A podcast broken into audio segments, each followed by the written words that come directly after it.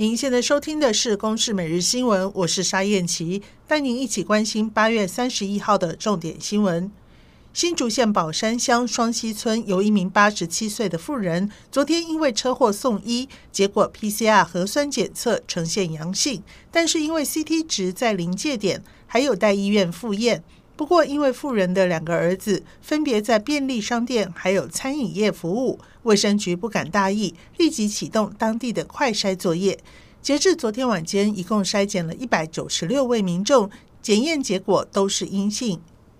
我国桌球女将田晓雯在东京帕运女单十级打下铜牌。昨天的颁奖典礼由我国体育署副署长林哲宏担任颁奖嘉宾，颁奖给自己的选手是史上第一次，首次参赛就带回奖牌。田晓雯站上颁奖台，掩不住喜悦之情。田晓雯说：“就很重啊，然后也很开心，就是拿下中华队的第一面奖牌。”然后就对后面会比较有信心。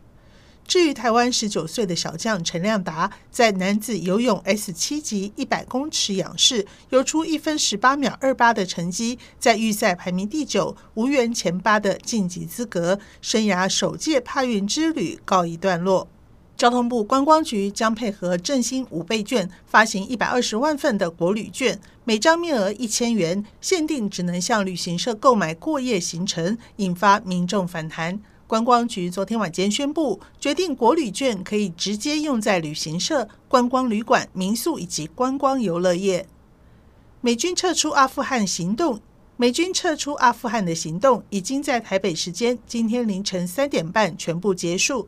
美国在阿富汗二十年军事行动正式画下句点。最后一天的撤离班机都没有美国公民上机，很有可能还有人滞留在阿富汗。美方直到最后一刻都还在找人。